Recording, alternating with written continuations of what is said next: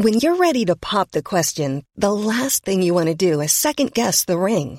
At Bluenile.com, you can design a one of a kind ring with the ease and convenience of shopping online. Choose your diamond and setting. When you find the one, you'll get it delivered right to your door. Go to Bluenile.com and use promo code LISTEN to get $50 off your purchase of $500 or more. That's code LISTEN at Bluenile.com for $50 off your purchase. Bluenile.com code LISTEN. Hey, it's Danny Pellegrino from Everything Iconic. Ready to upgrade your style game without blowing your budget? Check out Quince. They've got all the good stuff shirts and polos, activewear, and fine leather goods, all at 50 to 80% less than other high end brands. And the best part? They're all about safe, ethical, and responsible manufacturing. Get that luxury vibe without the luxury price tag. Hit up quince.com slash upgrade for free shipping and 365 day returns on your next order. That's quince.com slash upgrade.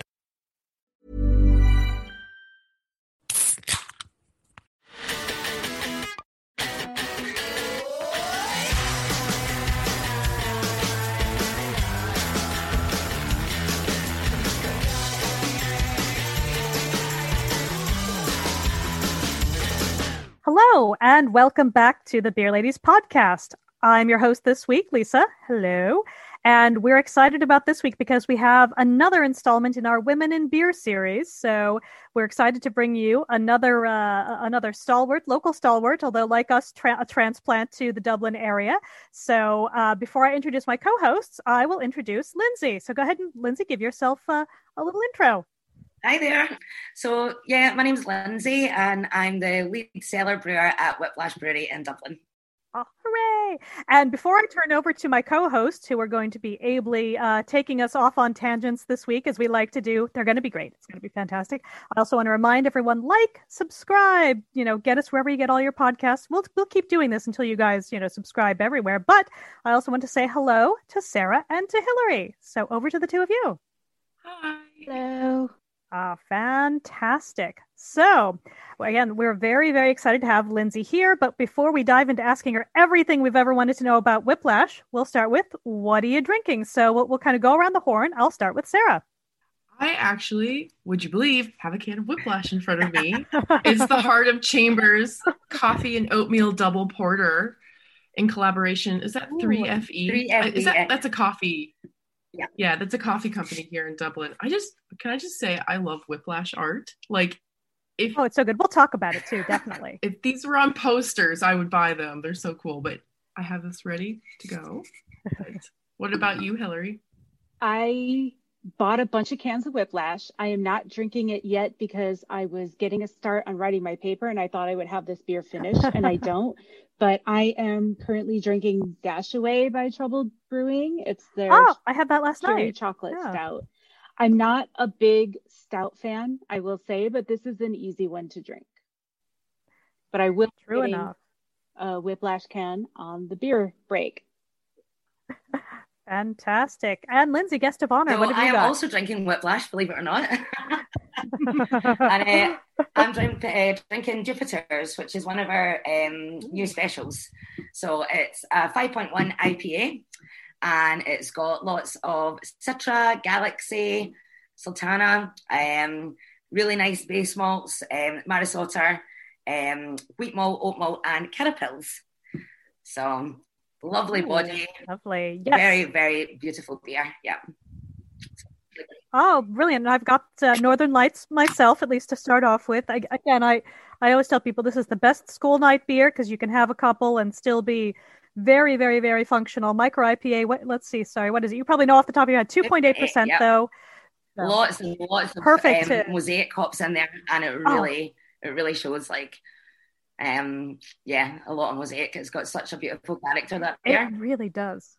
Oh, beautiful beer. Just so flavorful. You would never guess it's 2.8%. Just so, so, so good. I know people maybe outside Ireland don't have access to it necessarily, but so good. Highly recommend if you guys ever make it over here in the after times when we can travel again. the So- after times, I like that.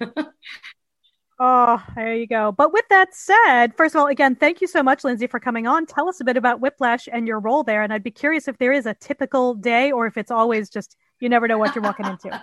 it's kind of a bit of both. Um, we do have like kind of typical tasks that we do um, every day, obviously, but um, yeah, every day is different, and uh, yeah, it's it's just it's a lot of fun. So so yeah, so um, I've been working um, for Whiplash since the beginning of March, so just coming up ten months, um, and yeah, basically um, just came in as a, a cellar brewer originally, um, and now I'm the lead cellar brewer.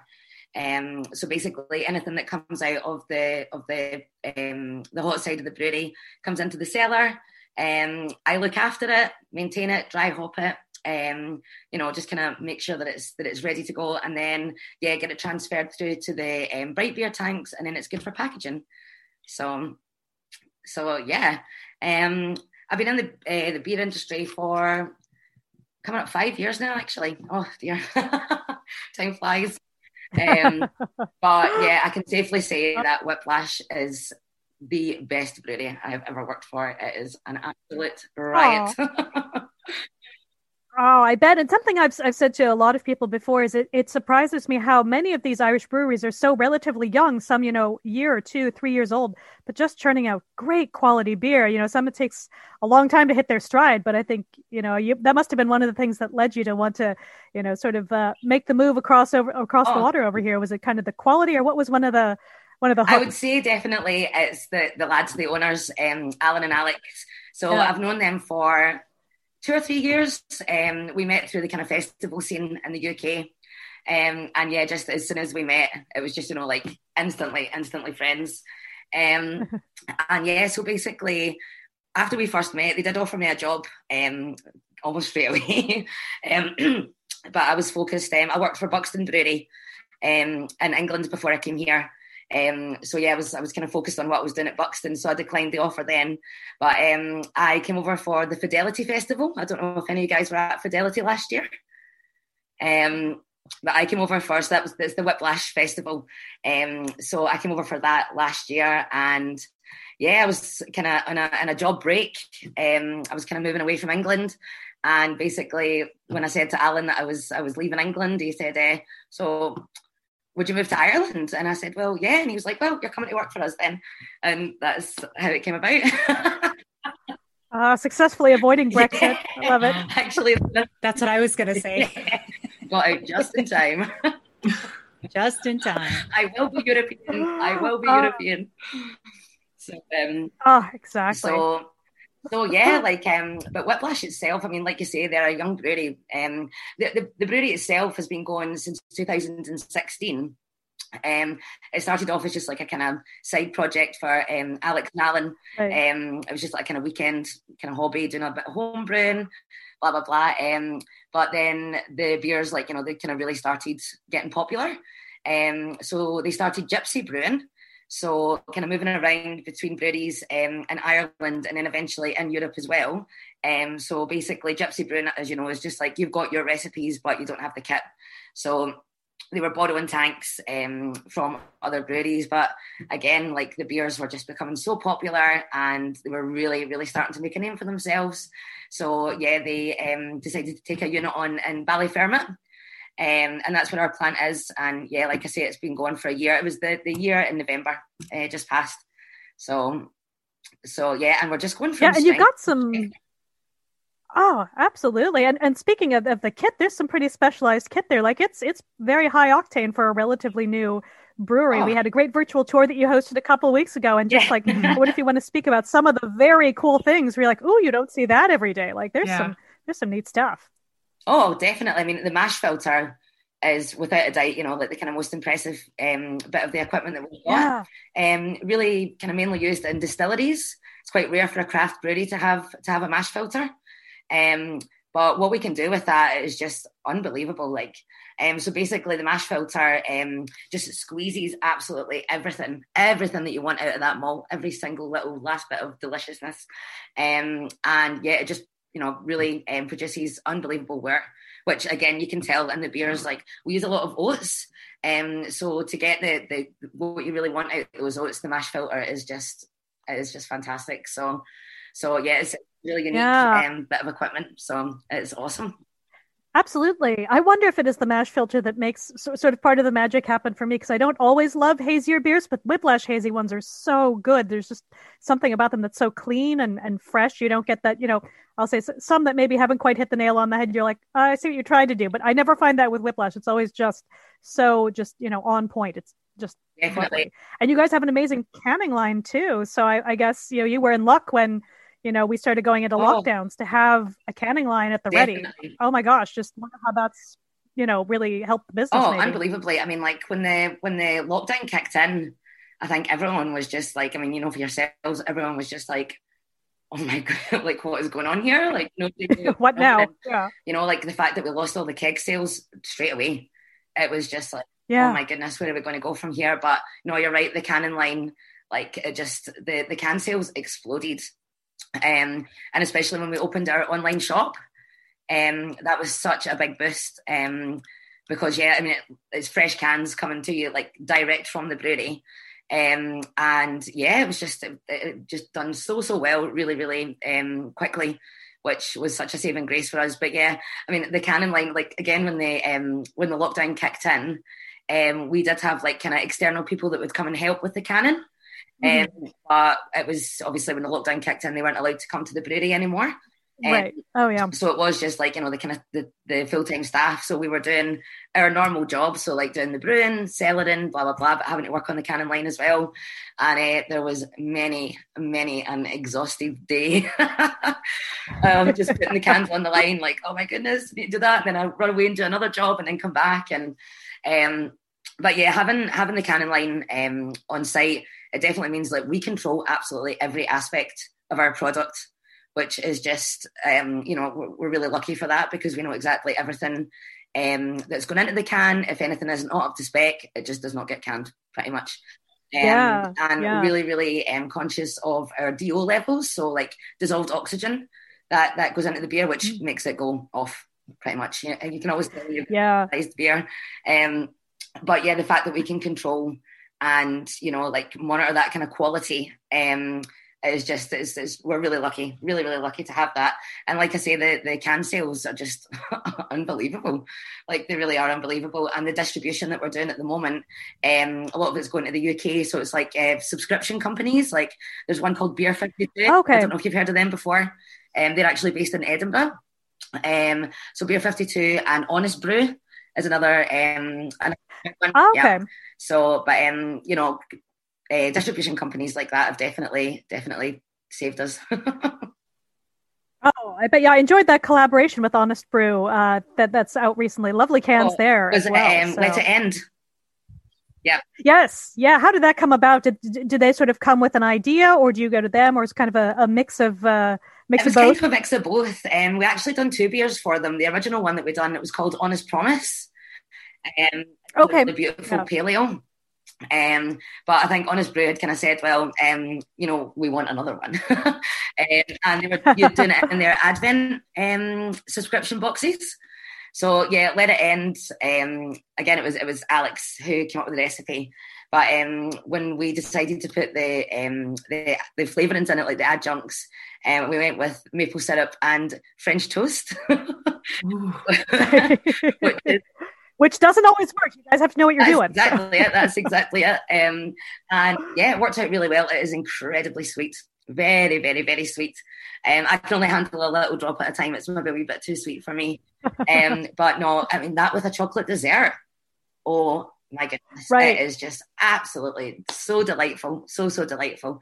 Um, so so yeah, so that's that's kind of how that came about um, with Honest Brew. So yeah, very cool. I think Sarah, you were you were asking some questions about the the the cans and the art. Might be a good segue to dive into that a little bit. I know we didn't sort of prep too much about that in advance, but would love to hear. Like, do you guys have any input, or does does uh, I think it's Sophie just go off and do the amazing artwork? Or pretty uh... much, yeah, yeah. Sophie's so talented. Like she she truly is. She's just like she's got such a creative mind.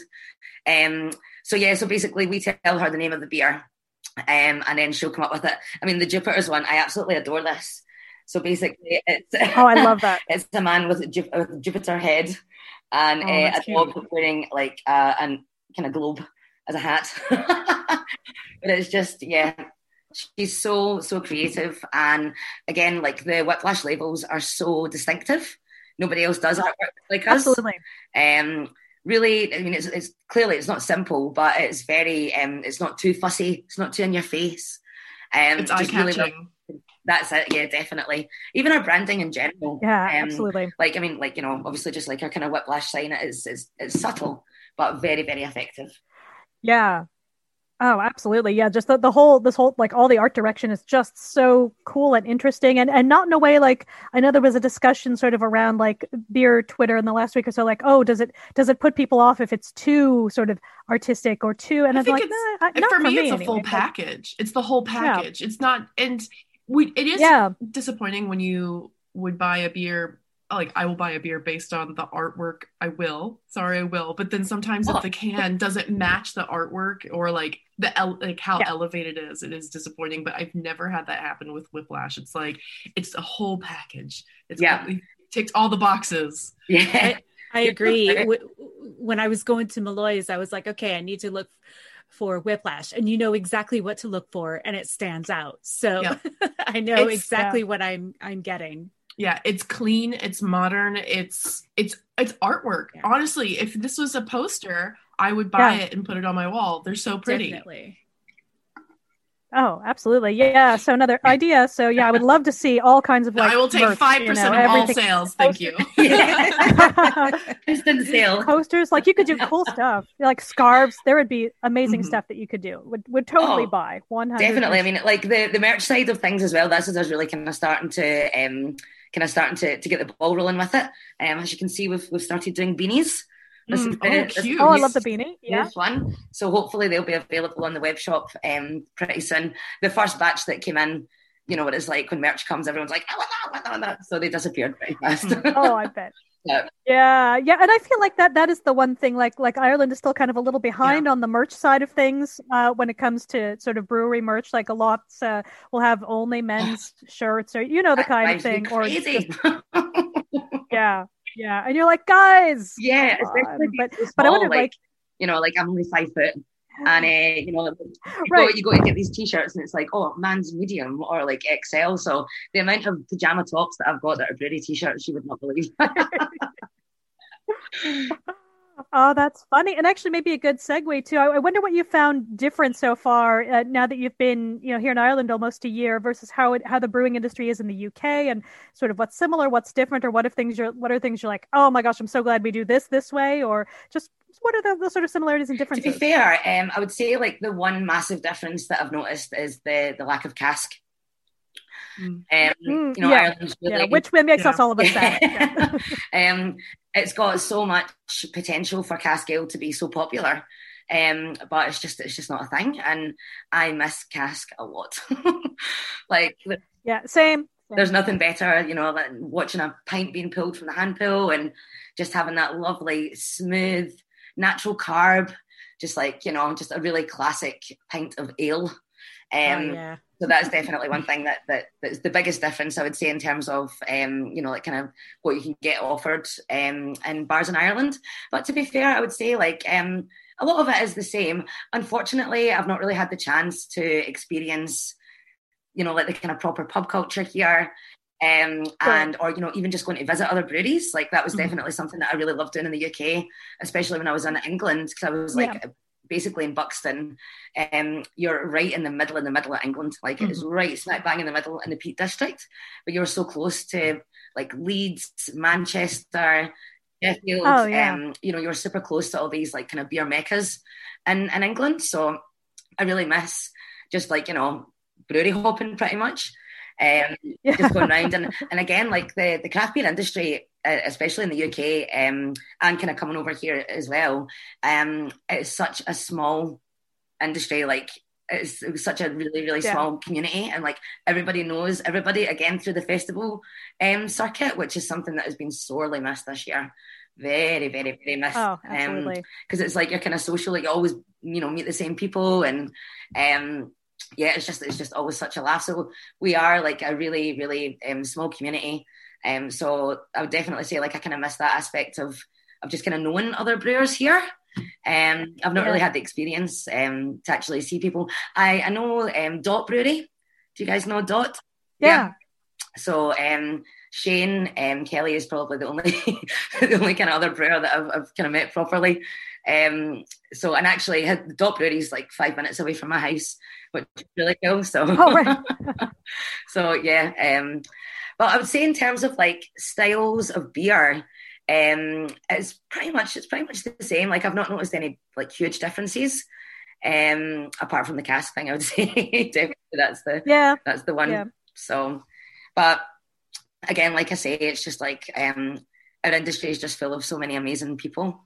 Uh, and yeah, it's I kind of miss getting to see everybody. Uh, I know we would all love to be out in the world, but uh, you know, That's- baby steps. We'll, we'll get there, and, and I do hope too. I do hope Cask is going to like you know catch on a little more because there are a couple you know individual places you could go again in the before times, and I know in the after times have plans Mhm. like the Underdog will have their Cask Friday, and I know the the fellas at Four Provinces were putting in um you know so, sort of one tap handle at their pub, but you know had to wait obviously because nothing's Yeah. happening right now. But uh, I hope that as we get more and more out there, people just realize, oh, yeah, this is good. And uh, I feel like the only other places are like at a Wetherspoons and like, I No, don't wanna no. no.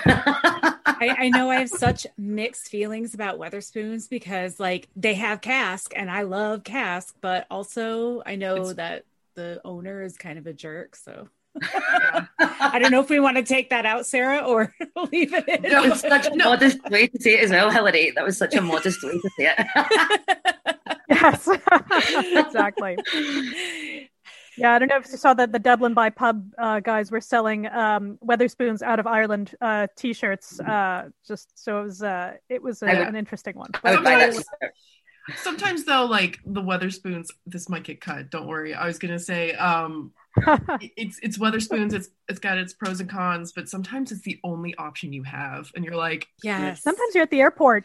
and I it's mean, cheap. you know. It's so cheap. That's it as well. Like you can't you can't beat the the you know the, the kind of two euro or the two pound pint that they that they offer sometimes.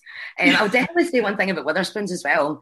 Um, it's just the pubs are so soulless because you know there's no music, there's no atmosphere. There's it's just really, really, really soulless. Like I know, like especially home in Glasgow, um, you'd maybe go there just for like a quick couple. Just to get the charge going if you're going on a Right. night out or whatever. um, but yeah, I, I try and avoid it as much as possible. Yeah. Oh man, all this talk about Yeah. talk about cask though. I have to say I don't know.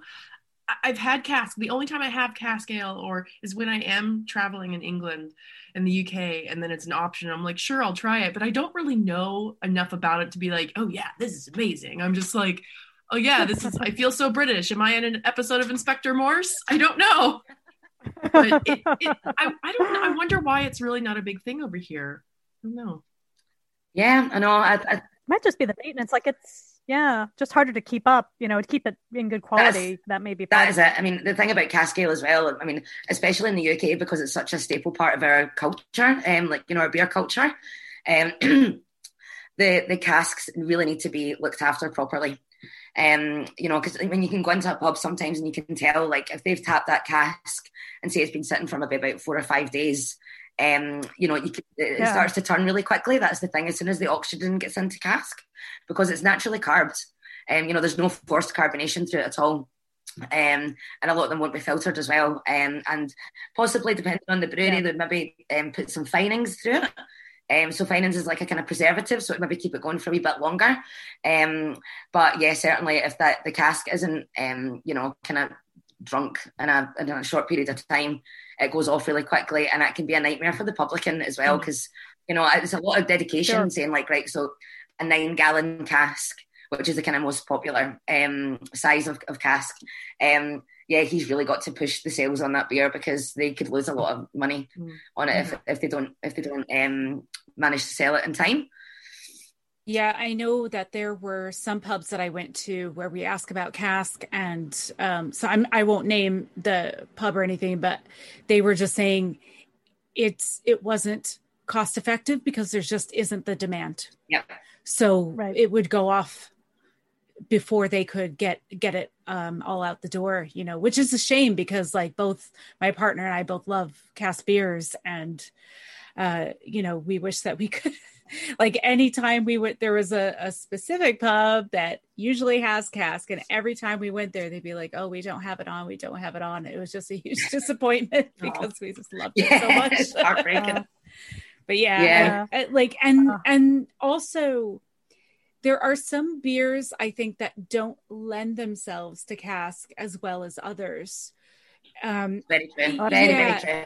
yeah and i think that there is a huge like we were talking about this before in a previous episode where there are you see a lot of ipas out there and i don't think that they're necessarily the best on cask And like a double IPA, it's oh. it's you know you it's not worth Yeah. your time. It's so gone. Actually, Yeah, the thought of a double IPA on cask actually gives me the heave a little.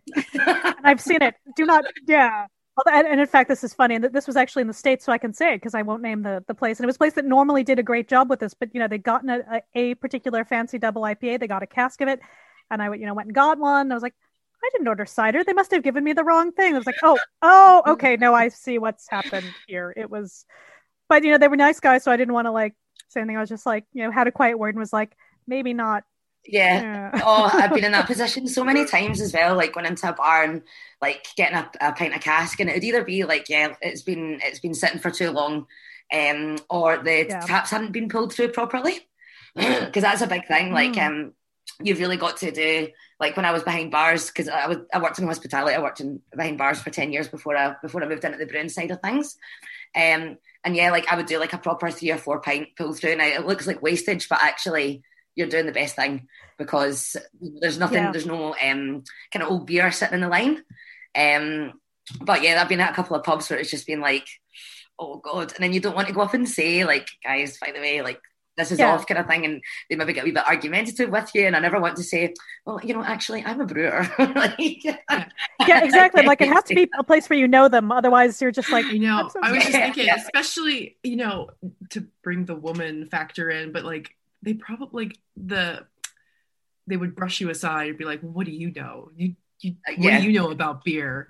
Who are you to say that this beer is off?" But that's uncomfortable. I don't know enough about anything to say this beer's not good. I'd just be like, maybe it's just a beer I don't like, but I wouldn't know if this beer's infected or something. yeah. Um, Oh, you can always the the smell is probably the most distinctive thing. Like when you get an eggy pint, it's just like the Oh. smell of sulfur that comes off it when it's going off is just really it's not it's not nice. I, I was actually yeah, I, I've had that happen. With sorry homebrew. i was actually going to ask you lindsay have you ever had that where you've had you've been mansplained uh, brewing or beer or Oh yes, just out of curiosity yeah i imagine so yeah, definitely more um uh, like you know festivals and stuff like that. You know, there's always some Mm. idiot um, that would come up and uh, you know it's like they try and quiz you and you're like, why why are you talking to me like that? Like, oh, I hate that. you know, and it's just Yeah. like, and they'll, they'll say something really technical, and then you'll be like, well, yeah, and like you'll answer their question. And actually, I do love the reaction. There has been many a time where it's just been like, well, you know, like you, you tell them the specifics of that beer because you know you're a huge part in making it. Uh, and sometimes it looks on the face, it's either like, you know, kind of like shame or whatever, or it's like, oh yeah, girl, you know, like you know your you know your stuff kind of thing. So, but um, yeah, certainly the the the mansplaining um is, is is is rife. But I mean, I must say as well, like um, the more um, the more experienced I, would, I was getting in the, the brewing side of it, the kind of I felt like it was maybe getting a wee bit less. Um, but certainly at the beginning, I felt really um, you know, not not um not defensive, but like you know, like the, like maybe like I would say something, I'd go on my high horse, like you know, Mm. who are you to speak to me like that, like you know. Yeah. Um, but but yeah, Yeah. unfortunately, it, it is still a thing. I was going to actually ask, uh, based on your experiences both in the UK brewing industry and in Ireland, what is there a difference on how people approach you as a woman working in beer vers- there versus Uh, here? Um, again, in Ireland, I've not really had the much experience um, out with Whiplash um, to really kind of comment here, but um, certainly um, in the UK, I would say that it's um, yeah, it's it's it's kind of hard to explain, um, but like as a female brewer, um, you know, it's either like I said, it's either like you know you get really kudos, like oh my god, that's amazing, or you still get some people that are just like, you know, you can't do that job. Um, so, but I, like I say, I've not I've not been able to experience anything um in Ireland, but certainly um in the UK, uh, as time was going on, like I don't know, you kind of like I always forget, not not forget that I'm a female brewer, if you know what I mean, but like you just kind of get to the point where this is my career, this is my job. Um, you know, right. so you kind of, I kind of forget sometimes that there is a wee bit of a um, kind of like kind of male hostility towards females in the brewing industry. Um, because really it is just the most myopic thing ever. the fact that yeah, and especially because you're not thing. like waking up in the morning like, yeah, you're not like today I will be a female brewer. Like doing my job, yeah, job. yeah, that's uh, it, that's yeah. it. Um, so I mean, I would really love to think because the, the more um, the more progression of uh, women in, in beer is certainly you know it's not it's not going anywhere. Like it's becoming more and more powerful, and hopefully soon it will just be you know it will be people in beer exactly instead yeah. of the, the, division kind of thing. And I honestly just can't wait for that to be the, the just the way of life, as opposed to you know I am man brewer and I make beer. Like,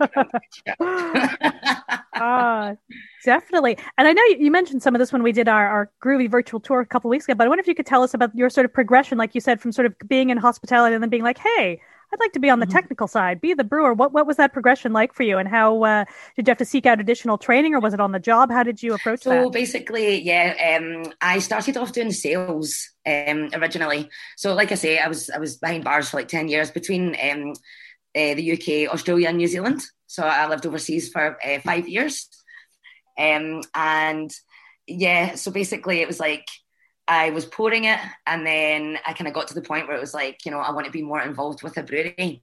Um, just you know, like just working predominantly for a brewery.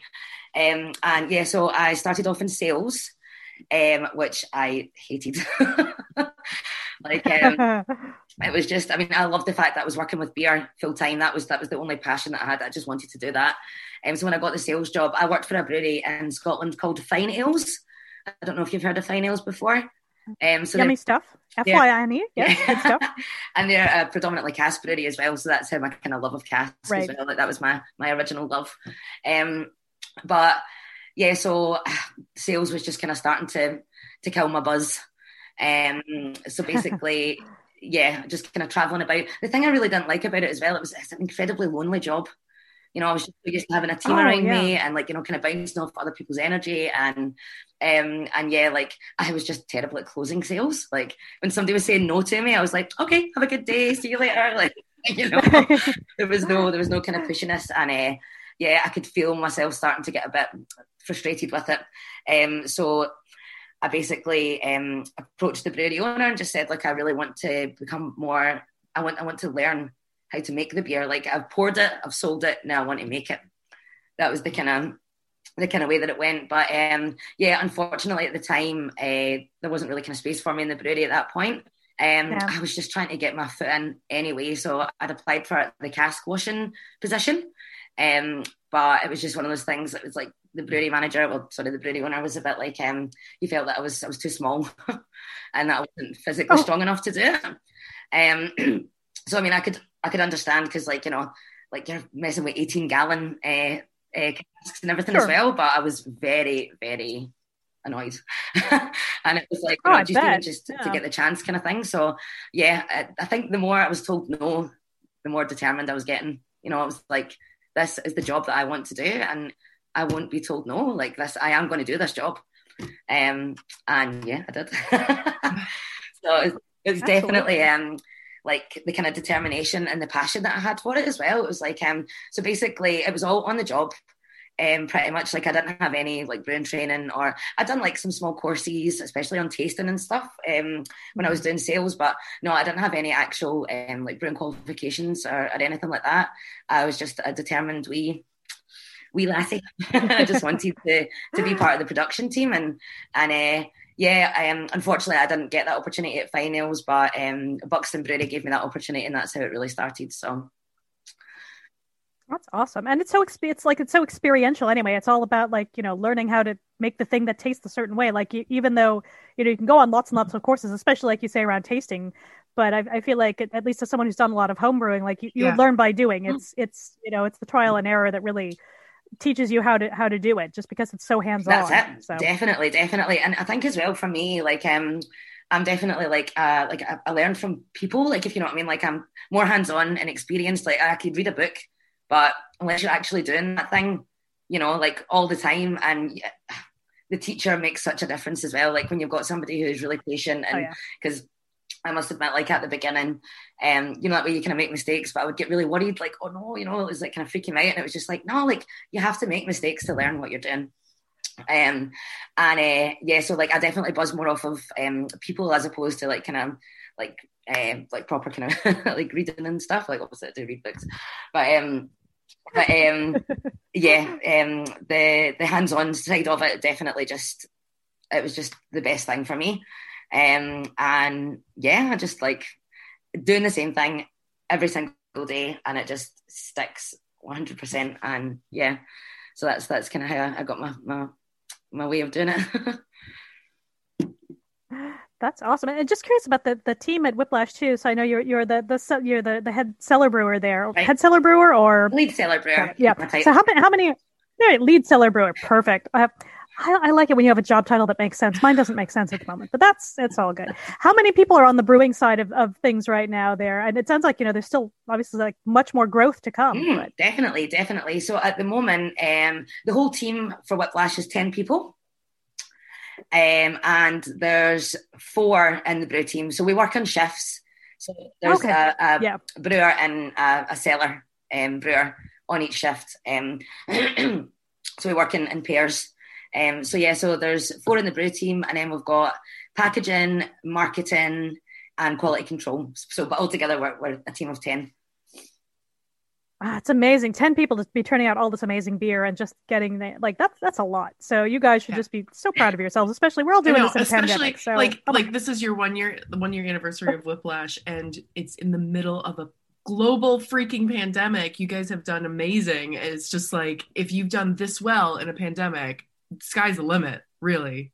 Yeah, that is totally it. I 100% Oh. agree. totally. Um, yeah, it's just, I mean, so sad. Like, I mean, especially when the lockdown kicked in, and I was, I was seeing posts from breweries at home, and you know, they were just really, really struggling. Yeah. Mm. And uh, it just it broke my heart because it was again, it was a lot of friends, it was people that you know, and really, really good, well-established breweries, and they just lost everything so quickly, so Yeah. so quickly. It was just like one day it was fine, the next day it was not. Um, so no, I definitely Yeah. thank our lucky stars. Actually, um, the co-founder Alan Alan Wolf, um, he's in charge of sales, and he just knocked it out of the park. He, he Oh, secured so stuff, many good yeah. good deals for us to, to see us through the pandemic. Um, and yeah, he's just he's a superstar. I'd say every team needs a couple superstars, but yeah, you've clearly got them just across the board. That's a full- a full fantastic. team of superstars, which is which is so unbelievable. The team, like we are like a little family. Like I definitely don't think I could have coped with Yeah. what what we went through this year if it hadn't been for the lads. Um, I think I would have maybe just Oh, yeah. had to retreat home because I was so unbelievably homesick at the beginning. Just it's that way. It's like when you're told Oh, you bet. can't go home. Yeah. and it was just like all I want to do is go home. But um, no, the the um the support from the lads, and like I say, yeah, we're just we're just a, a big happy family, um, and we all look after each other, and and yeah, so it's it's really good to support. that's amazing. Did anything else? Oh, it's amazing. Oh, sorry. Did, did anything else change in your role with the pandemic, or were you just like, wow, we got we doubled down, or uh, were you sort of like, well, it's kind of business as usual, but weird? Yeah, Or- I would say like um, oh, it was kind of a bit of a both. See, because you were kind of doing it at the time, it's, it's only when I look back on it that I realise how much work we were actually doing. Um, like I was saying before, like um, like hopping on the canning line, um, you know, you were just you had to be able to do every job. Um, so I'd say definitely the my role as becoming like the kind of lead brewer evolved from that. Um, because it was just like you know the, the graft and the hours that we were putting in, um, it just really made me like I feel like it made me a stronger employee, uh, a stronger brewer, um, because it was just like you were faced with a lot of uh, very very you know hard tasks kind of thing, and um, so Yeah. so yeah, I would say like um the the kind of the kind of main uh, kind of difference would have been definitely um when we were having to do like the the canning work as well, um. but as the as the kind of restrictions have lifted and uh, we've brought in another kind of full time packaging um, employee, um, that kind of frittered away. But it just means I could concentrate 100% on on on my job. That's awesome. Cool. Now, either this could be whiplash or somewhere else, but is there an, an ingredient, like a weird ingredient you've brewed with that where you were like, oh, I don't know if this is going to work? And did it work out, or were you like, no, we're not doing that again? I was actually thinking about this question. Um, so basically, um, when I worked for Buxton Brewery, um, we done a lot of collaborations with Omnipollo. Um, and there was a Ooh, lot okay. of very, very strange ingredients going into their beers, all very you know, like a couple of them. Um, they done a, yeah. a, a stout. It was like a Rocky Roads um, stout, which is actually delicious. Again, as a dessert beer, oh, unbelievable. Hmm. But um, we actually put, I think it was maybe, oh, five or six kg of marshmallows into the kettle. Oh wow! So it would get to the point. It would just That's a lot of sugar. just come to the end and boil, and uh, yeah, we had all these boxes of marshmallows lined up. Now you know how light marshmallows are, so to have that amount, um, it was just like feeding them in, feeding them in, feeding them in, and then actually the lid of the kettle um, was overflowing with marshmallows. Oh like God. we had to like properly. like push it down and get it closed. So so that was quite unusual, but probably the weirdest one. Again, it was a, it was another Omnipollo beer, but we done um it was like a, a birthday cake pale ale. Oh gosh! Which, oh my gosh! was very, very, very sweet. Um, but basically, um, one of my colleagues had came up with the idea to put waffle cones and hundreds and thousands in the mash. Oh wow! Which to look at, like it was so funny because we are all kind of standing on the on the uh, gantry, just like crushing up these waffles and just kind of like chucking them in and sprinkling the hundreds and thousands. And I remember looking at it, being like, "What the hell is this? Like, this is." actually insane. Um, but they did work out. There was a lot of um, there was like kind of mango juice, pineapple juice. There was all these really oh sweet things like fresh lemon peel. It was like a really, really, really bizarre beer, and it did work for them. It definitely did work, but yeah, cleaning out that mash tun was not a fun day. oh boy, like hundreds and thousands everywhere. Like you think you've got the last one, and it was just like, oh no, there's loads down there as well. Like, it's um, like the confetti yeah, of the beer industry. It's like, God damn it, there's more. it just never disappears, never disappears. So, so that was that was interesting. Um, at Whiplash, we've I've, I've seen some cool, some cool, maybe not so much like kind of weird flavors. Definitely the French toast thing was a bit uh, peculiar because also it was like natural fish toast. I was like, mm, how does that work? But um, but um, one of the uh, grisette beers that we done, um, the grisette Traminer had rose water in it. I have that one in actually, the fridge. Ooh, yeah. It, oh, it is delicious. I, I love that beer. At first, I was like, oh, I'm not really sure how I feel about that. And we done some kind of blind tastings in, in terms of how much rose water to put in. And it was like that way. If that if that was too overpowering, it becomes like Turkish delight that mm. kind of right. Yeah. Oh yeah. yeah. that's too much. So if it, yeah, if it if yeah. it was if it was too much, it definitely would have been overpowering. But it balanced out so so well, and actually, it became like one of my favorite beers at the time when we done we released a, a kind of Belgian um, range a few months ago. Um, and yeah, the Gewürztraminer, I was just like, oh my god, I can't get enough of this beer. And it was such small batch as well. That was only a pilot um, size that we'd done. So it was only right. 8.5 hectoliters. So like when it was gone, it was gone. It wasn't like, you know, I love it when it's the big 40s because it just like, you know, cans for days. um, but that one was, it was super rare. Um, and yeah, I loved it. I loved it. Again, the artwork on it as well, because it was like the rose water. Um, so it was like a kind of wine bottle. And um, this really kind of yeah. cool kind of rose um esque kind of thing on the on the outside of it. Um, so yeah, it just it, it suited the, the, the beer the label suited the beer very much so. Again, back to Sophie's amazing creative mind. Um, so so yeah, probably say that was not again not peculiar, but just really interesting, like super Mom deserves the best, and there's no better place to shop for Mother's Day than Whole Foods Market. They're your destination for unbeatable savings, from premium gifts to show-stopping flowers and irresistible desserts. Start by saving 33% with Prime on all body care and candles. Then get a 15-stem bunch of tulips for just $9.99 each with Prime. Round out Mom's menu with festive rosé, irresistible berry chantilly cake, and more special treats. Come celebrate Mother's Day at Whole Foods Market. When you're ready to pop the question, the last thing you want to do is second guess the ring. At Bluenile.com, you can design a one of a kind ring with the ease and convenience of shopping online. Choose your diamond and setting. When you find the one, you'll get it delivered right to your door. Go to Bluenile.com and use promo code LISTEN to get $50 off your purchase of $500 or more. That's code LISTEN at Bluenile.com for $50 off your purchase. Bluenile.com code LISTEN. Hey, it's Ryan Reynolds, and I'm here with Keith, co star of my upcoming film, If, only in theaters, May 17th. Do you want to tell people the big news? All right, I'll do. it. Sign up now and you'll get unlimited for $15 a month in six months of Paramount Plus Essential Plan on us. Mintmobile.com slash switch. Upfront payment of $45 equivalent to $15 per month. Unlimited over 40 gigabytes per month. Face lower speeds. Videos at 480p. Active Mint customers by 531.24 get six months of Paramount Plus Essential Plan. Auto renews after six months. Offer ends May 31st, 2024. Separate Paramount Plus registration required. Terms and conditions apply if rated PG. There's never been a faster or easier way to start your weight loss journey than with PlushCare. PlushCare accepts most insurance plans and gives you online access to board-certified physicians who can prescribe FDA-approved weight loss medications like Wegovy and Zepbound for those who qualify. Take charge of your health and speak with a board-certified physician about a weight loss plan that's right for you. Get started today at plushcare.com slash weight loss. That's plushcare.com slash weight loss. plushcare.com slash weight loss. Interesting, and that, Yeah. that worked out so well.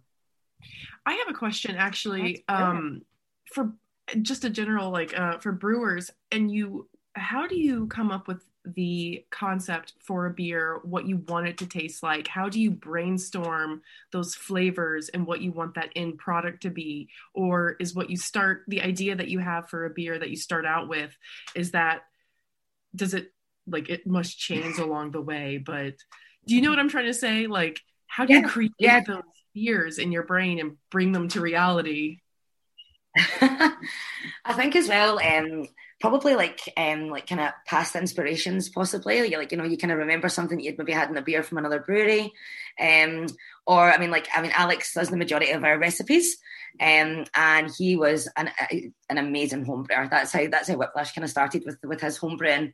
Um, so I think he takes a lot of inspiration from the beers that he's done before. Um, and actually, his mind for recipes is is pretty out there. There is some things like you know you can maybe look at a recipe, or you maybe just know that it's not going to work, or there, there needs to be some tweaks um, in terms of like you know maybe the, the malt bill was too much, or maybe that malt wouldn't work there. And again, it's just all like kind of trying to balance out those those flavors and like any sort of like sweetness, bitterness, anything like that. So yeah, I think um just the, the more that you're working with beer, um, and again, like the more inspiration you get from other breweries, other countries, um, is is is really um, a kind of big part of it as well. Um, just thinking to yourself, and I mean that's the great thing about um, uh, the small kit that we've got at Whiplash and the small tanks that we've got because we can do experimental beers. Like if it was something like super wacky, uh, you know, you could just go for it. Um, if it works, amazing, and then we'd maybe do it on a bigger scale. And if it doesn't work, oh well, uh, kind of thing. So Yeah, you're not you're not investing all that in like your ingredients and like losing your tank space for months, Yeah. you know, potentially. yeah, so I mean, the, the fact that we've got so much room to to kind of play um, with that is is amazing. Um, and really, I think as well, like in terms of the team, like we would all sit down and maybe be like, oh, you know, I like this, I like that, and then you know, hopefully, um, you know, the kind of ideas kind of all come together uh, to produce these fantastic beers. Oh, that sounds amazing. I think this is a perfect spot to say we'll take a beer break and we will come back and we will be refreshed with new beers. So, listeners, we'll see you on the other side. Hey, this is Bean, and you're listening to the Beer Ladies Podcast.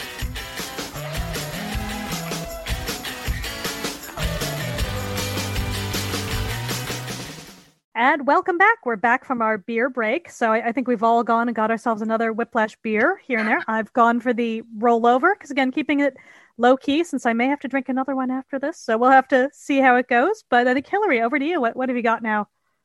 I'm on the Bone Machine, another one with fantastic artwork. By the way, this one is a 6.2% IPA, pale malt, oat malt, wheat malt, Bru-1, oh something I can't pronounce in Cascade. So the U. So one of the yeah. ones E K U A N O T. Ekuanot. Yes, Ekuanot. Okay, lovely. Yeah, it's. I had a taste of it. It's very nice, very citrusy, actually, as you say. Well mm. balanced. I didn't. Uh, it's not. I don't taste much bitterness to it at all. Mm. I was surprised. Very nice one. Yeah yeah, it's delicious. It's definitely one of my, my faves. Definitely. I grabbed a can since we just talked about it and I was very curious. I got the Grisette Traminer. Traminer? Traminer? Grisette Traminer. Traminer. And that is really pretty. Again, beautiful art. The yeah. artwork. Beautiful. But I just tasted it because it's orange zest and rose flower and like rose water. Normally I find rose water, like if it's too overpowering, it's very grandma-y, like mm. bath watery kind of I just had a sip. This is delicious. Uh, I really like this, and this is coming from someone who's not a big fan of rose things, but this is really, really good. And I think that color, like, it's just a really nice color. It's so lovely and light. Um, and yeah, like I was saying before, like the the balance of the the rose water. Mm. Um, there's nothing yeah. overpowering about it at all. It's, it's no, delicious. It's, yeah. it's fantastic, not overpowering whatsoever. I really like this. Oh, I'm so glad. I'm so glad. Um, awesome. So I am following Sarah's suit and I'm on the Old Heart of Chambers. Oh, beautiful. So beautiful double porter um, with some lovely coffee from Dublin based 3FE. And yeah, it's uh, the coffee content in it as well. It's just it's so roasty mm-hmm. and just mm-hmm. really, it just sits so well. It sits so well. And like the smell of it as well. It's just, oh, it's so delightful. It's definitely a winter beer. Yeah, oh, sure. And I grabbed it. I was like, "Oh, this is perfect. It's freezing outside, and it's like icky." And I'm like, "Oh, this is this is just so nice right now." That was a really good pint. Oh, yeah, oh, beautiful. and actually, kind of a perfect beer. I know we talked a little bit about this before, but to sort of dig into it a little further, curious if there's a brewery you would really love to do a collaboration brew with, or maybe not a brewery, maybe like like 3FE, something that's just totally outside the industry that would just be another cool collaboration partner you've not had the chance to work with yet. What's the kind of dream there? um, I would love to do a collaboration with a, a Scottish brewery. um, oh, nice. There's a um, Glasgow-based brewery called Overtone. I don't know if you've if you've heard them. of them no. or had any of their beers. Unfortunately, they don't ship um, ah. outside of the UK at the moment. But um, I've been following them since they started, and actually, I feel like they're a bit of a kind of Glaswegian equivalent to Whiplash. Oh, interesting! In terms of quality, um, styles, um, you know, the kind of beers that they're putting out are very are very alike to us. Um, so I would love to do a collaboration with them. Another one I would love to do um, is on the other side of the world, but um, the Garage Project in New Zealand. Ah, okay. Yeah. Again, they are putting out some amazing beers. Um, so yeah, like I say, I lived in New Zealand for a long time, uh, and I was lucky enough to go back last year for my uh, best friend over there. She was getting married, so um, I went back over for the wedding. Um, I was the maid of honor, and it was just oh. unbelievable. But oh. the way that the New Zealand um, craft beer scene has exploded since I was there, like I, I left there in 2013. Okay. Um, and then going back, I was just absolutely blown away with the, the quality oh, of the beers. And obviously, because they produce such unbelievably amazing hops. Oh, um, sure. Nelson Sauvin being one of the, the kind of like in my top five favorite hops of all time. But the the terroir, like what they've got in New Zealand, where it's like that kind of mixture of like a lot of tropical heat, but a lot of like really good rain, and and oh, uh, the the hops over there are just unbelievable. So yeah, so I'd like to I'd like to do a collaboration with them. Um, actually, I was talking to Alan. Uh, about this kind of question, and he had said that one um, company or like one brand that he would love to do a collaboration with is um, Capri Sun. oh my gosh! Oh my gosh, that's hilarious. Oh, how good would it be if it was like the the packaging was like the little pouch? Yeah, Uh, you know, and you got the little straw, and you can burst it open. So, but um, but yeah, that's that's it's very silly, but it's, Oh my very gosh, cool. that's funny. I would buy that. I love Capri Sun. When I was a kid, I used to put them in the freezer and wait till they get kind of like slushy, like Oh. cut off the top, and then eat it like a like frozen drink. It was so good. Oh my gosh, that's amazing. That's, uh, can, can you imagine too being able to like take that to the park, you know, not have to like hide your bag of cans, but like have something super portable like that, you know? That Yeah. be Like it's just a Capri Sun, officer. exactly.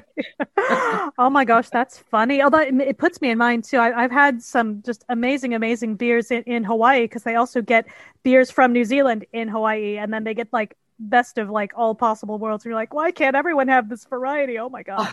It's I know, like- I know. Like to be able to get them so readily available would just be so fantastic. But then again, I suppose like with the freshness of the IPAs Yeah. and, and everything, like um, I mean, in the UK, like uh, there's uh, the NZ Collective um, Okay. distribution company, so they they bring a lot of beers over. But again, they're not always guaranteed to be super Yeah. fresh, which is a shame. Yeah, yeah.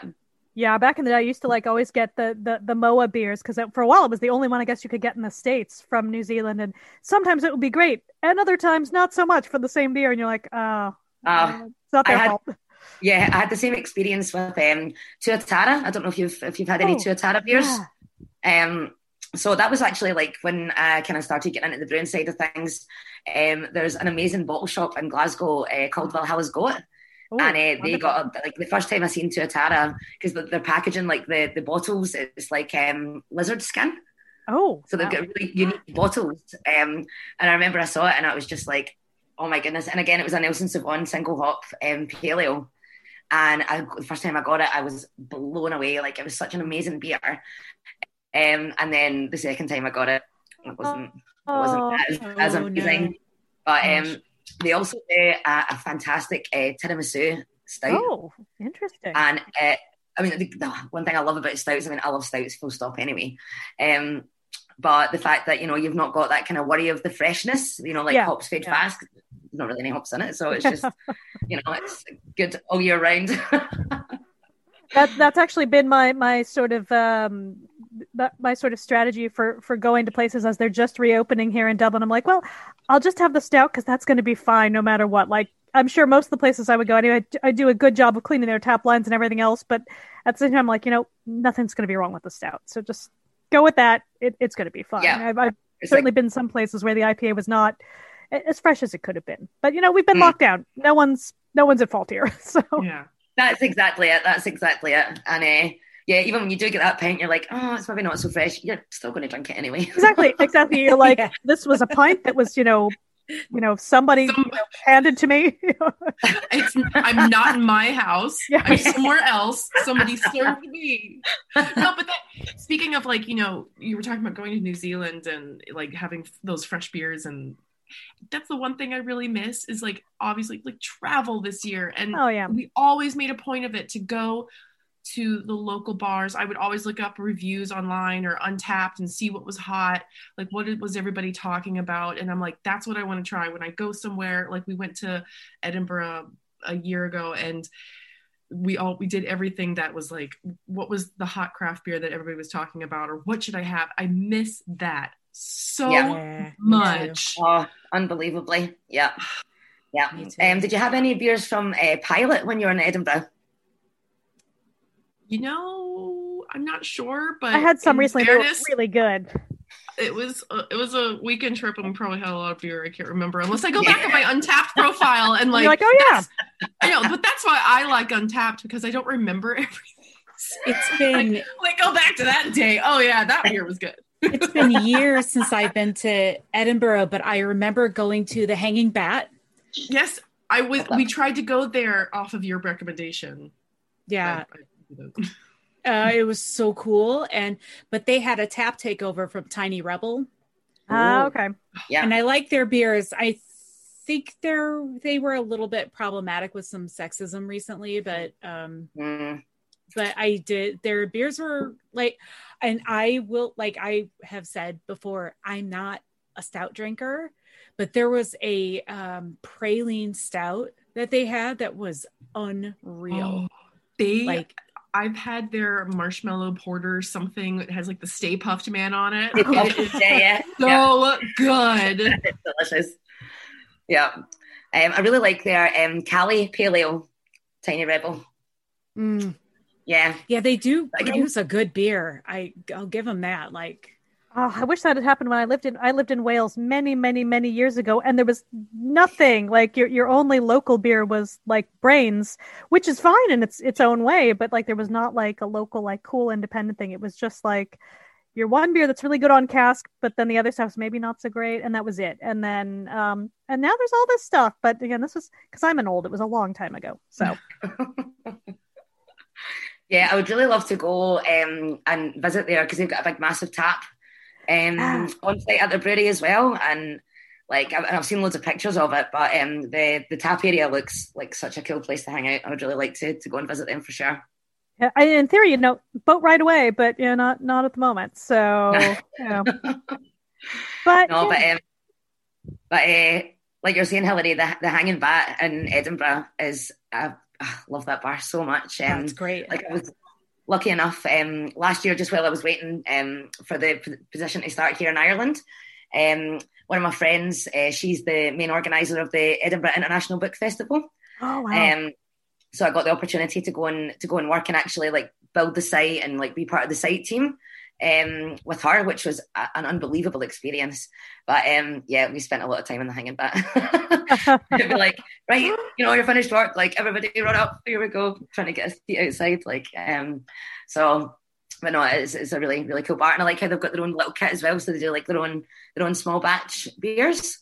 Um, and the fact that you can see it as well, you know, um, like through the through the, the glass in the wall, it's, it's it's a really cool spot.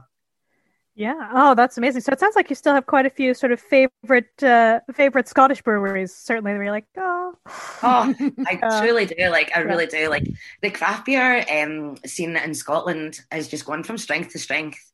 Um, there's kind of new kids on the block, like um, Vault City. I don't know if you've heard of Vault City, but they're um, Edinburgh based as well, but they're a, they're a sour brewery. Um, and oh god, I remember I remember going to a beer festival in Glasgow and like nobody had heard of Vault City, and uh, they done an, an Irn-Bru sour. oh my gosh, that's so funny. Like the Oh most Scottish beer you could possibly make. That's hilarious. Yeah. Wow. Oh my god! And I was so intrigued. I was just like, Irn-Bru sour, and I tell you what, it was bloody delicious. Like I was so so impressed with it. I was like, could this be any more Scottish? Like, Oh, how um, funny. You just But, have to um, add a fried, deep fried Mars bar in there. or even a deep fried square slice or something like that. Yeah. um, but uh, but yeah, so um, there's another new one. New Barns um, have opened in Edinburgh as well. Edinburgh has really got some some really cool craft breweries going on at the moment. But the New Barns people, it was um, I think it was two people that had um, previously worked for the Kernel Brewery in London. Oh, oh mm, which we can finally get here in Ireland. So yay. Yeah, yeah. finally, finally. Um, and like I love the Kernel. It is a phenomenal brewery. Um, so So so, yeah. New Barns is, is opened um in Edinburgh as well. But yeah, the, the, like I say, the the scene in Scotland is just getting bigger and bigger. Um, there's also a brewery up in uh, Stonehaven, which is like kind of um, close to Aberdeen, um, called Six Degrees North, and they're very like kind of Belgian inspired. Okay. Um, and their beers are, are really good. If you ever get the opportunity, if you ever see them, I would definitely recommend picking up some some Six D North. Um, Sounds good. Yeah, they're, they're really good. Oh my gosh, that's amazing. So I, I think I'm going to circle back on this because I want to hear more about favorite beers. But before we do that, what uh, you know, what if anything is your advice for someone who's looking to get into the brewing industry? And and would you have any sort of special advice for women looking to get into the brewing industry? Or are you just like, just do you? Curious what your your take is there.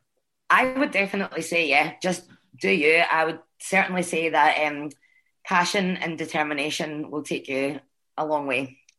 Um, I think as well for for for women, um, again, like I was saying before, it really hurts my brain to think that that's you know like a thing that they they, they have Yeah. to like kind of push through, and you always feel like you've got to prove yourself. Um, almost kind of thing, like you know, you're in this man's world. Am I right? Um, uh, so yeah, like um, but my advice would definitely be just like just don't take no for an answer. You know, if you love something so much and you care about it and you've got the passion for it, it definitely shows through. Like, there's no doubt about it. Like, um, the way that I kind of got myself here to where I am now is just by complete and utter, like, this is what I want to do and I'm going to do it. Um, so That's awesome. yeah, yeah, you could go for a million interviews. You could do like loads of trials, and again, that's what I, I done uh, trials at a few breweries before I, I, actually got the job at Buxton. Um, but yeah, it was just like just the, the determination. If you know that how much you love doing something, um, then yeah, like just just power through. there was a there's a phrase I heard somebody say a couple months ago that's always stuck in my head now, like you know, applying for jobs or doing whatever. It's go and get your no. Just Hmm. just go and get your no. You you get you don't know until you try. Go and get your no. And That's I it. thought that was a really good way of approaching it, and it sounds exactly like that. Just just you just have to go out there and be determined. That's it. That's totally. I actually really like that saying. I like, Like that a lot. Um, but yeah, like I think as well. Um, you know, just when you care about a job so much, um, that you know, you just like you know in your head that's what you're going to do. I remember speaking to my friends and family, just being like, you know, this is this is where I can see myself going, and this is where I'm going, pretty much. And uh, yeah, it just it really does. It, it proves to yourself as well that um, you know, you can do anything you want if you want to do something and you set your mind to it you know, like you said, don't take no for an answer. Like just just power on and and and, and get it. So and it, it has to be so gratifying and satisfying to know like you know in your gut that you've chosen the right path for yourself and like this is it no one's going to stop me and it's like that's such a nice feeling because you can go down a path and question yourself all the time like this is like very like esoteric or whatever these thoughts but it's like you could you, this could be applied for anybody and anything that they do but i'm just like it feels really good to know that you know that you're making the right choice for yourself so i bet you feel really like you're like this is you've made the right choice going to Whiplash and moving here and oh, 100 trillion percent. Like uh, the one thing that I love the most and that I'm so overjoyed that is like I wake up in the morning and I can't wait to go to work. Ah, that's amazing. Like I love going to Oh, work. that's so like, lovely. You know, to have living the that is- dream yeah, like, Seriously, that's so nice. It's Yeah. you know, it's been a long time since I felt that and I want to feel that again. But yeah, that is that's amazing. it's so good. And that. as well, I mean, at Whiplash, don't get me wrong, like we all have bad days. sure. You know, like Oh, yeah, of course, something yeah. go wrong, like maybe there's you know like a process that you're doing that. If one thing goes wrong, it's like a kind of tidal wave. It's like Oh, you know, sure. oh my god, that went wrong, and then just, everything goes wrong, and you're like, oh my god. Um, but we have bad days, but I can 100% say that I never have like I, I at work every day I have a laugh.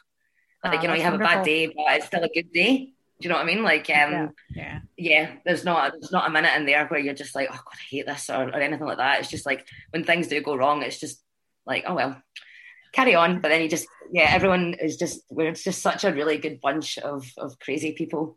Uh, they got on so well, and like you know, you could just look at one like look at one of my colleagues, and I could be like, oh, I'm having a bad day, and then they'll say something or like just do a silly dance or whatever, and it's just like, Oh, that's so cute. Yeah. Oh, that's wonderful.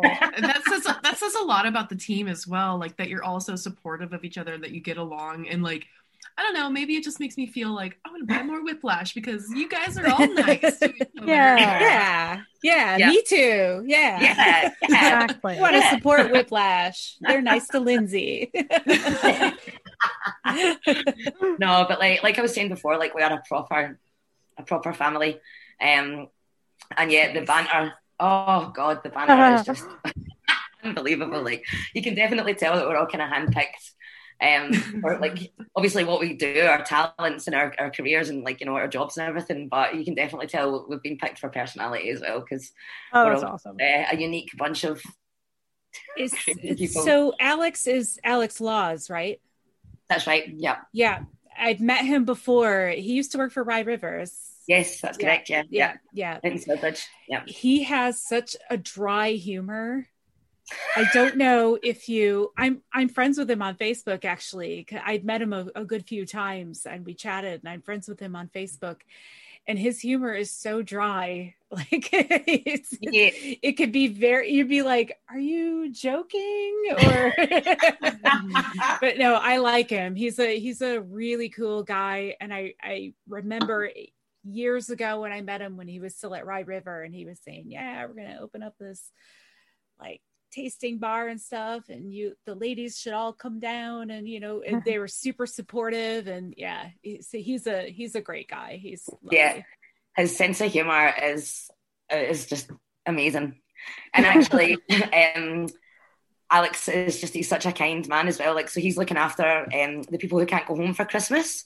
So there's there's four of us that are from overseas. So there's myself um, there's Enrique, who's one of the brewers, who, funnily enough, actually, Enrique and I worked together at Buxton. Oh, really? Uh, oh, funny. Oh, So, wow. yeah, so I got the job here, and then yeah, a few months later, Enrique got a job as well. So, and we were housemates in Buxton as well. Aw. So, like the total team, it was just like you know, it was just unbelievable.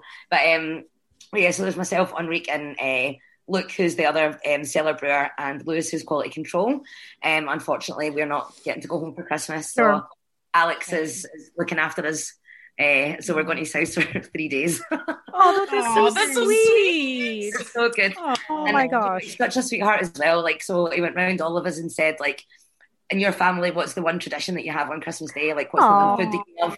And yeah, he's catering for all of us. So Alex, you've been exposed. We know you're a sweetheart. I know, we and all all love of us, you now. all of us here in like weird corporate jobs are like, hang on a minute. Yeah. I'll get that. Wait. Oh, that Well, sounds amazing. Actually, last night was supposed to be my husband's work party, and everybody ditched the plan. So he was really down. He's like, I bought really nice cans of beer. Nobody wants to have a party. And I'm like, well, I'll have a party with you. I've never had a work Christmas party. So we had a few drinks last night. And uh, but that's so sweet. yeah, That is- Yeah, that's that's adorable. I love Yeah. that. Yeah, that's when Um, you know you've made the right call. I mean, that's the thing. When they look after you and you're like, oh, hmm Oh, definitely. I mean, I think throughout all of this as well, um, just like I was saying before, like with the homesickness and everything, like the lads have been so unbelievably supportive. Like, um, so back in July when the restrictions kind of lifted and the flight started again, um, I was booking a flight back to Scotland, uh, and I went home to surprise my family. Um, but like I obviously said to the lads first and foremost, like, are you okay with me doing this? Um, because you know if you were uncomfortable with it, then then I wouldn't do it.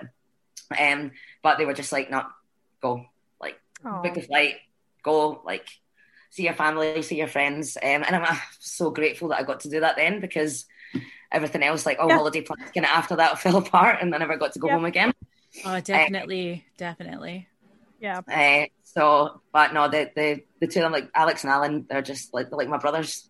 Like, Oh, that's so nice. Preaching to the choir, girl. You've got three women here who haven't been able to see our families. So- Yeah. yeah, oh, You- you- ladies, it's so tough, isn't said it? it. Like, you said it earlier it's it's the um not knowing you know during the pandemic you don't know when you can go back again it's it, that's what is actually Mm. driving people crazy it's like when is when there's no deadline you don't know what you're looking forward to and it drags on and on and on you have no idea when the end is coming that's what drives you nuts it's not that i'm actually Yeah. doing this if i knew that there was an end in sight it wouldn't be so bad because you could count down but not knowing that drives you nuts Totally. Totally. the Oh, but that's so cool. Yeah, It's so cool. And I think it's like, um, yeah, like I was saying before, like just being told that you can't go back. It's like, oh god, it makes you even more Yeah. like, oh god, like Yeah, but So it's it's homesick, having a really really good employers that take care of you like that. That's so sweet. And then having a good group of friends like you know our beer ladies group and then the podcast keeping you like us busy and thinking Yeah. about things and planning it's it's been helpful so that's a sign of a good employer for you oh, absolutely. And I have to say, like, as, as a fellow purple haired person, like finding an employer who's cool with your purple hair, it's not simple. Like, you gotta, you gotta work at that. So. that's it. Oh my goodness, yeah, yeah, like the purple hair says a lot. Actually, I really love yours, Lisa. It's Oh, thank cool. you. I, I just got it re repurpled yesterday, so it's very vibrant. But Yeah. uh, oh, thank you. But again, there are amazing people here in Dublin. I mean, that's the long and short of it. Is there are just amazing people. So Mhm. yeah, shout out Oh. to Susie. Thank you. but um, but yeah, definitely. I think in terms of like um, you know, like kind of having that support unit around you, and again, like you say, just like Irish people are amazing. like they're just, I, I feel like Scotland and Ireland are very much alike anyway. Um, Mhm. but in terms of the, you know, like just the, the loveliness of the people, um, I, I did feel like home when I when I was here, and it was just like you know, kind of like you can't go home. It was like, well, I can't go home home, but I do feel like I'm I'm home here. Yeah. Um, and yeah, just like meeting new people, and it's just like you feel like you've known them all your life. like Yeah, that's so amazing. so nice. Like so and it nice. sounds like you know you've obviously like found your space. So where do you see yourself progressing in the next couple of years? Like, what's the next? Uh, you know, do you start to produce recipes? What's the, or you know, your own more of your own recipes? What's the next step up within Whiplash, or how do you see it Oh. evolving? hopefully i mean i would i would love i would love to have that opportunity but really for the next um like kind of year my plan is just to really knuckle down study i want to get Yeah. a few qualifications um that i've been i've been waiting to do i really want to get them over the line um and yeah just kind of progress into a shift brewer um and yeah i think as well like i mean anything that i'm doing with Whiplash as long as i'm there that's that's uh that's that's the kind of the main thing but uh, the progression side of it i mean Whiplash as a brewery is all about education Oh, that's like. I would definitely say that's one thing. They are so so passionate about everybody being the, the best that they can be and doing their job. Um which is which is great. And then like yeah, going on to the qualifications, a few of the lads are doing diplomas. I'm doing my general certificate. Um and actually our lead brewer Kian, who is actually my housemate as well, which is which is really cool. So That's uh, awesome. he um yeah, he's Heriot-Watt, you know, he done his masters at Heriot Okay. Watt and he a very, very, very talented brewer. Like he's yeah, he's he's a really, really clever, very, very smart lad. And the fact that I live with him as well, it's great because he's just like a fountain of knowledge. Like even if we're just sitting a couple of beers after work or or whatever, and we just talk about beer constantly. Like that is pretty much the, the topic of conversation all the time. Like I think our, our last housemates as well, um, because we'd always be talking about hectoliters. You know, oh, there's what the heck, what the heck, and uh, our, our old housemate was just like, "Oh my god, the heck chat is too much."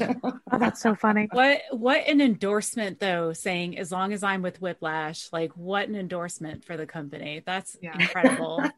Honestly, I like you don't you don't hear that a lot and that's amazing. I love that. Yeah. Oh, I feel so unbelievably blessed to be to be here and to be part of this team, and the fact that you know we're young and uh, to be here from the beginning. Like I feel like Yeah. we're like kind of OG, you know, like. Um, yeah. Yeah. It's, it's it's it's so special. Like and like I say, I really I am blessed to be here. So don't- Lindsay, when when things return back to normal, do you want to come and join some of our meetups with us and hang I out and love to. I would love to. I definitely want to be part of part of your group. Yes. well, we would love to have you. You're here. Uh, Absolutely. I'm here. yeah, yeah, you're in. You're in. I know. girl. I'm getting the warm fuzzies talking about Whiplash. Like I never thought I'd feel like, oh, I really love this song. Oh, That's and then nice. obviously, like once once everything's over and done with, once we're past the mark, um, you ladies need to come to the brewery and hang out with me. oh god, Oh, yes. yes, yes, I yes. love that. I'm I'm I'm still advocating for a collab brew. we should do Yeah. That would be interesting. one. It would be so International Women's fun. Day. We've only done one so far with Trouble, so it'd be great to get another one in for sure. That Oh. it would cool. be an education. Like I feel like I would learn so much just by Oh, yeah. like it, like just let me hang out in the in the in the shop and just be like I'm just gonna watch. Just do your thing. I'm gonna look.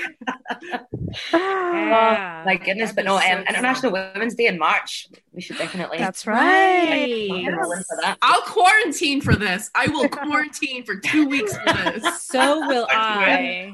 I mean, I'm doing it anyway, right? Like, there you go.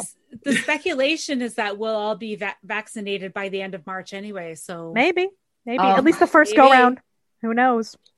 we might. Fingers Fingers crossed. crossed. Fingers, toes, legs, arms, Oh. everything. See, this is the other benefit. the other benefit of living in a small country is we have relatively small population to you know That's work through. That's- so That's true. I mean, yeah, if you think on the whole island, it's what, six million? So that's not you know that's not terrible. Four million in the Republic, six million on if you include the North. Like Some of them are starting right away. So Yeah, exactly. Yeah, that's right. They're they're uh, part of Great Britain. They'll be doing their own thing. So Yeah. Same with Scotland as well for now. for now, yes. But um, but no, you're so right. Like the fact that we're we're a, we're a small a small country, then it gives us hope that it's not going to be too long Yeah. that we're waiting. Yeah, absolutely. So I know we're, we're sort of coming toward the end, but but before we, we let you go, first of all, looking to get your favorite current Whiplash beer and your favorite beer by someone else. And then I think you have some some stuff to tell us after that. But we'll start with those. so I would say my favourite Whiplash beer at the moment, um, it's actually one. It's called Hot Pursuit, um, and it's a beer that we've done specifically for Beer Fifty Two. Um, unfortunately, I don't think it's going to be readily available um, Yeah. without going through Beer Fifty Two. But oh my goodness, it is just so delightful. Like, um, what was it four? I think it's four point one. It's four something. Um, and uh, oh my goodness, it's just so light and fresh, so much like citra flavor coming through it, and it's just like it's smashable. That's the words that I like to I like to use. Um, I love it. And um, Heart of Chambers as well, obviously, is is delicious. Um, have you heard of the stout um, Fatal Deviation? Oh yes, yes. I had a fatal deviation a couple weeks ago, and that was gorgeous. Yes. Oh my goodness! Like as a like a kind of winter warmer. I mean, it's ten percent, so it's not one that you're gonna you're not going to drink it fast or have a lot of it. But um, just as a winter warmer, uh, like I had I had one when I was putting up my Christmas tree the other day, like just kind of a wee sipper kind of thing. It was one of the things I had watching the toy show, so I was like not placed by the end.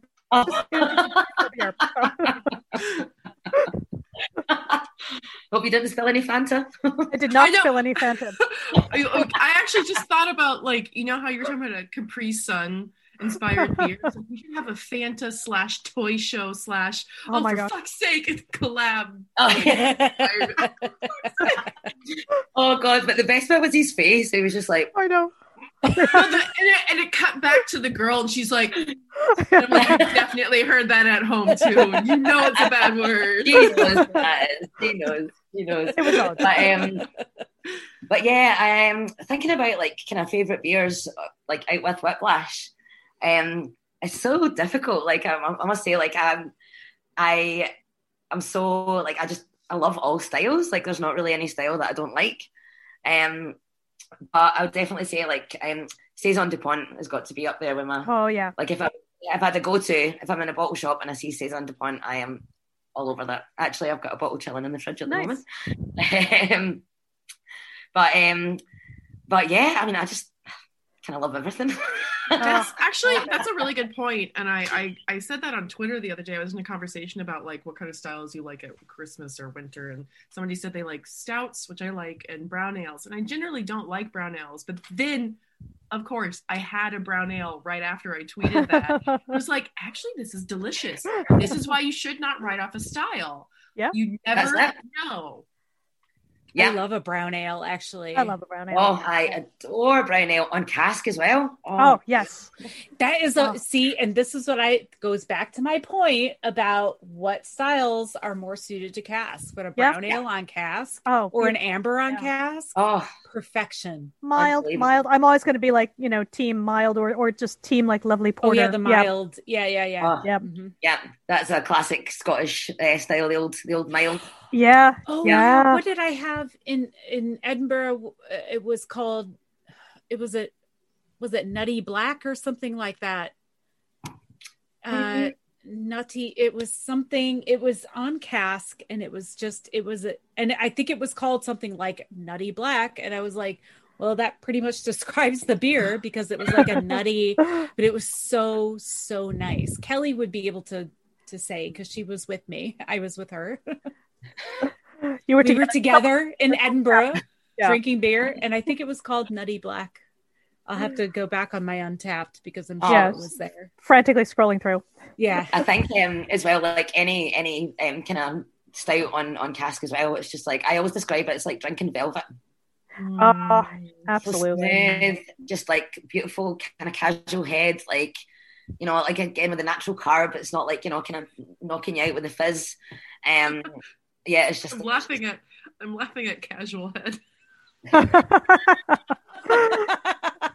yeah. Good luck getting that name through the TTB. Yeah. Or one. Yeah. Sorry. get your mind out of the gutter, Sarah. You're lowering the tone, Sarah. Lowering the tone. Lowering the tone. Your dirty, dirty mind. We love it. We do love it. It's oh dear. But um, But uh, yeah, actually, the the brewery that I used to work for, Fyne Ales in Scotland, uh, they do a style called Sublime, and Oh. uh, like I think it's like six point six percent. But honestly, on cask, it is unbelievable. It is a Oh. really, just, oh god, it's so nice. Like just really warming and just makes you feel all nice and fuzzy inside. Like yeah, it's it's a really good one. Oh, that sounds amazing. Well, Lindsay, thank you so much for being with us. But I, I, I understand too, little birdies tell us that you have something to say that's going to be out in the world by the time this podcast drops. So That's true. Yeah, yeah. So, um, all going to plan. Whiplash are announcing their beer festival for 2021, and the beer, the festival itself is called Fidelity. Um, this will be the, the second the second run of Fidelity. There was one last year. Obviously, there was supposed to be one this year, but that didn't happen. Um, but yeah, so it's a two day event this time. It was just one day last year. Um, it's going to be a two day event this year, and it's going to be in the Mansion House in Dublin City Centre. Um, the tickets go on sale on Monday, which is tomorrow, the seventh of December, I believe, and they are going to be sixty two fifty. But you pay for the ticket, and that is it. Once you're in there, the, brilliant. everything is, is covered in the ticket, and Oh. the amount of breweries, the amount of breweries that um that will be attending the creme de la creme from around the world, not even just Ireland and the UK, but we are talking international here. Um, last like last year, um, the the guys that came over from America was just like unbelievable. Like other half were like the big kind of one of the big Oh. sensations, and the other one was uh, I don't know, do you know Garage Brewery in Barcelona? Yeah, yeah, yeah. I Yes. always see their cans Oh. around. Yeah. they oh god they brewed up a storm but they, this crew they're just so unbelievable um so yeah so there's going to be a, a really really really amazing um brewery um list which is going to be announced in january. I think they're going to start um Oh, releasing the fantastic. brewery the brewery announcements. So fingers crossed everything goes to plan which i'm i'm 100% sure it's going to like i've got no negative thoughts about this at all. Good vibes Um, only. Yes. good vibes only totally. That's the one leaf. Um but yeah so it's just going to be a really fantastic event and I would highly recommend like when I was here last year for it it was probably one of the best beer festivals that I've been to and I came over by myself as well. Um like I had no no plus one. Um so I just thought I'm just going to come over and you know that way? Like again like being in the beer industry but even if I wasn't in the beer industry the amount of people that just like I, I probably had a better time by myself because the amount of new people that you meet. They were just like, I'd be outside, and they'd be like, "Oh, how you doing?" And oh, yeah, it was just a, an unbelievable event. So yeah, get your tickets. Uh, well, I think we're convinced. We're like, we want to support we're Whiplash. Oh, they're a wonderful family. Oh, Hundred Totally. percent. Like I'm it's gonna be on there, go getting my ticket ASAP. yeah. Stock so everyone, get your It's right in the middle vaccinations. Don't be weird. Yeah, just go for it. Yeah, we're yeah, we want this to be successful. One hundred percent. Oh, that is so good. Yeah. So, so, yeah, middle of July, the 16th to the 17th of July. Oh, nice. Fantastic. Amazing. book your time off now, everyone. This sounds Yeah. amazing. oh, I cannot wait. Days after I would say. here, here. Again, Lindsay, thank you so much. We appreciate you taking time out to come join us and, you know, come hang with us when that's a thing we can do again in the after time. I will- come to one of our Zoom meetups.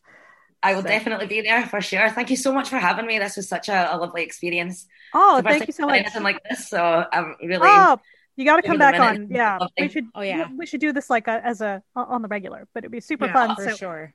definitely. Definitely, So. Yes. Oh, thank you so much. And again, listen, subscribe, like all of those things. We are at Beer Ladies. Uh, oh, sorry, we're, we're Beer Ladies Podcast on Facebook. We are at Beer Ladies Pod on Twitter, and we are at Beer Ladies Podcast on Instagram. Lindsay, do you ha- do you have any social you want to share, or uh, are you quiet Um, on so- social? I'm, I'm not too bad. I do have it. I'm, I'm a wee bit rubbish with Instagram, but um, my Instagram name is the Wee Beer Yin. I love that. You go out for the most Scottish Scottish. one you could do. Yeah. So, so yeah, but anything I would say, like just follow the brewery. Um, they do a lot of uh, live stories as well on, on Yes. Instagram is definitely the, the the platform that we use the most. Um, so yeah, just get us followed, and you get to see all the cool stuff that happens in the brewery, and and yeah, you'll see my wee face from time to time. Oh, well, brilliant. And thank you, Hillary and Sarah. you know, we will do this again soon. And thanks to all of our listeners. We'll see you again next week. Thank you. Thank you. Bye. Bye. Take care.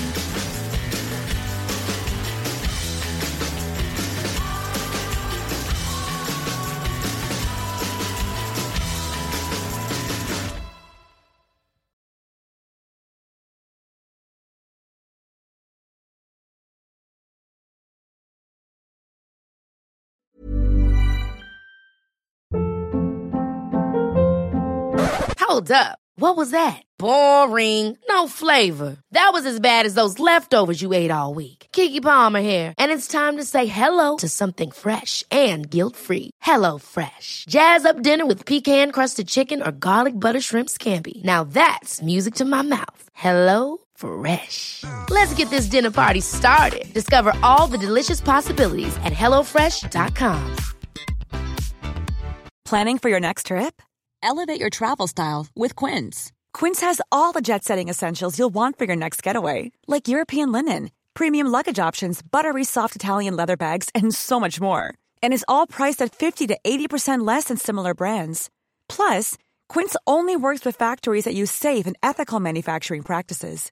Pack your bags with high-quality essentials you'll be wearing for vacations to come with Quince. Go to quince.com slash pack for free shipping and 365-day returns. Mom deserves the best, and there's no better place to shop for Mother's Day than Whole Foods Market. They're your destination for unbeatable savings, from premium gifts to show-stopping flowers and irresistible desserts. Start by saving 33% with Prime on all body care and candles. Then get a 15-stem bunch of tulips for just $9.99 each with Prime. Round out Mom's menu with festive rosé, irresistible berry chantilly cake, and more special treats. Come celebrate Mother's Day at Whole Foods Market.